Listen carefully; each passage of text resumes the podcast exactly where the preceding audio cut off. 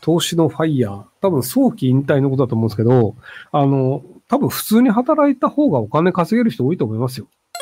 えー、27歳男です。現在トラックドライバーをしていて仕事中に腰を骨折し、労災で休んでいますが、すごく暇を持て余してアニメで映画を見たりゲームをしています。この無駄な時間を何とか活かしたいんですが、何かありませんでしょうか？よくさんの考えを教えてあげたら幸いです。まあなんかまともな本とか読めばいいんじゃないですか？あの、割とその、読むとそれなりに面白いなっていう本で、まあ、あの、ひろゆきおすすめ本とかで検索すれば多分出てくると思うんですけど、なんか10秒現金転とか割と面白い本なので、読んでみるといいんじゃないかなと思いますけど、えー、僕は慶應義塾大学薬学部出身の無職ですが、最近令和の虎タイガーファンディングに東大医学部志望のホスト崩れの新会社が出演し、虎たちにぶち切れて帰って大炎上してます。最近は慶応薬学部に入ってインフルエンサーになりたい志願者いました。僕はあの番組の圧迫面接の雰囲気が苦手なのですが、ひろきさん令和の時に出演した時どうでしたか？えっと、僕、めっちゃ圧迫面接してたと思いますよ。ローワン、レワントラ出た時は。で、ただあれは結局その、もともとあった、その日本テレビでやってた、そのマネーの虎っていう番組がある程度その圧迫面接をするよねっていう企画を乗っ取ってやってるので圧迫面接をするのは僕はある程度、えっと、事業をやる人に関してはいいと思うんですよ。その事業をやるって結構そのリスクが高いし、あとその綺麗事で済まないんですよね。なんか、あ、うまくいくよ、いいよ、いいよ、頑張った方がいいよって言って、でもその後になんか、まあ日本の場合ってその借金の場合個人保証だったりするので、会社失敗した後、その後めっちゃ借金をって大変なものにするっていうのもあったりするので、なので、その、会社とか事業をやりますっていう人に対して厳しく当たって、で、それでもできるんですっていう自信だったりとか、資料だったり、証拠を持ってくるっていうのがあれば、それはそれで頑張れよって話だと思うので、なので仕事をする人に関して厳しく当たるは僕は全然ありだと思うんですよ。で、ただその、まあ、記事は見たんですけど、その動画は見てないんですけど、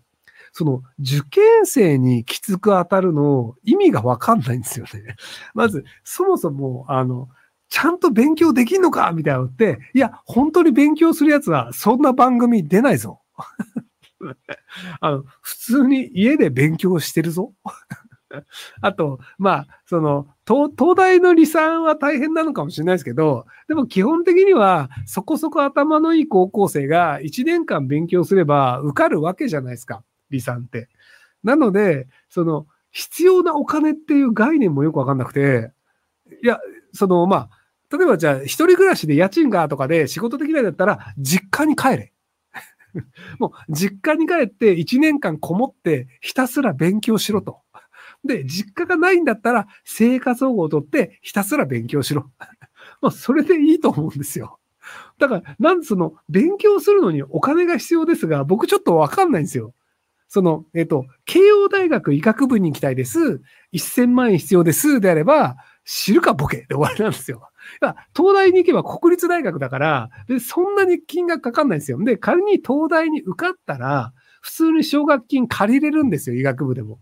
なので、それは東大に入って、奨学金借りて、医学部卒業して、お医者さんになって、返済すればいいじゃないですか。ただ、なんで番組に出て金借りようとしてんのっていうのが、そもそも僕わかんないんで、だからその甘っちょろいやつが来るよねっていうのであれば、いやいや、甘っちょろいやつしか来ないでしょその番組の企画だとっていう、その企画構成の問題もそもそもあるし、で、甘っちょろいやつが来て怒られたって、それは甘っちょろいから怒られるよねっていうので、なんかそのね、あの、怒られる人も怒る人も、その出演者も企画も、すべてみんなずれてるから、あの、誰が悪いで言うと、お前ら全員悪いっていう話なんですよ。だから、なんか、どうなのって思うんですけど、まあ、エンターテインメントですからね、みんな楽しんでみればいいんじゃないですか。20代女無能です。水商売の仕事やプライベートのずさを直せず、体調不良で欠勤が続き、仕事も無能のためできず雇ってもらっている会社へ迷惑をかけてしまっています。自分を客観視できず、自分の感情に左右されすぎて落ち込んで、立ち直ってまた失敗して落ち込むのの繰り返しです。借金が100万もあるのにこんな自分が嫌になります。仕事をしたままどのように自分を変えていけばいいのか教えていただきたいです。えっと、仕事が向いてない仕事をしてるんじゃないですかね。なので、あの、向いてる仕事を探すっていうのをした方がいいと思うんですけど、要は体調不良な状態で、その体調があるのに無理して働いても、それは続かないよね、体壊すよねって話なので、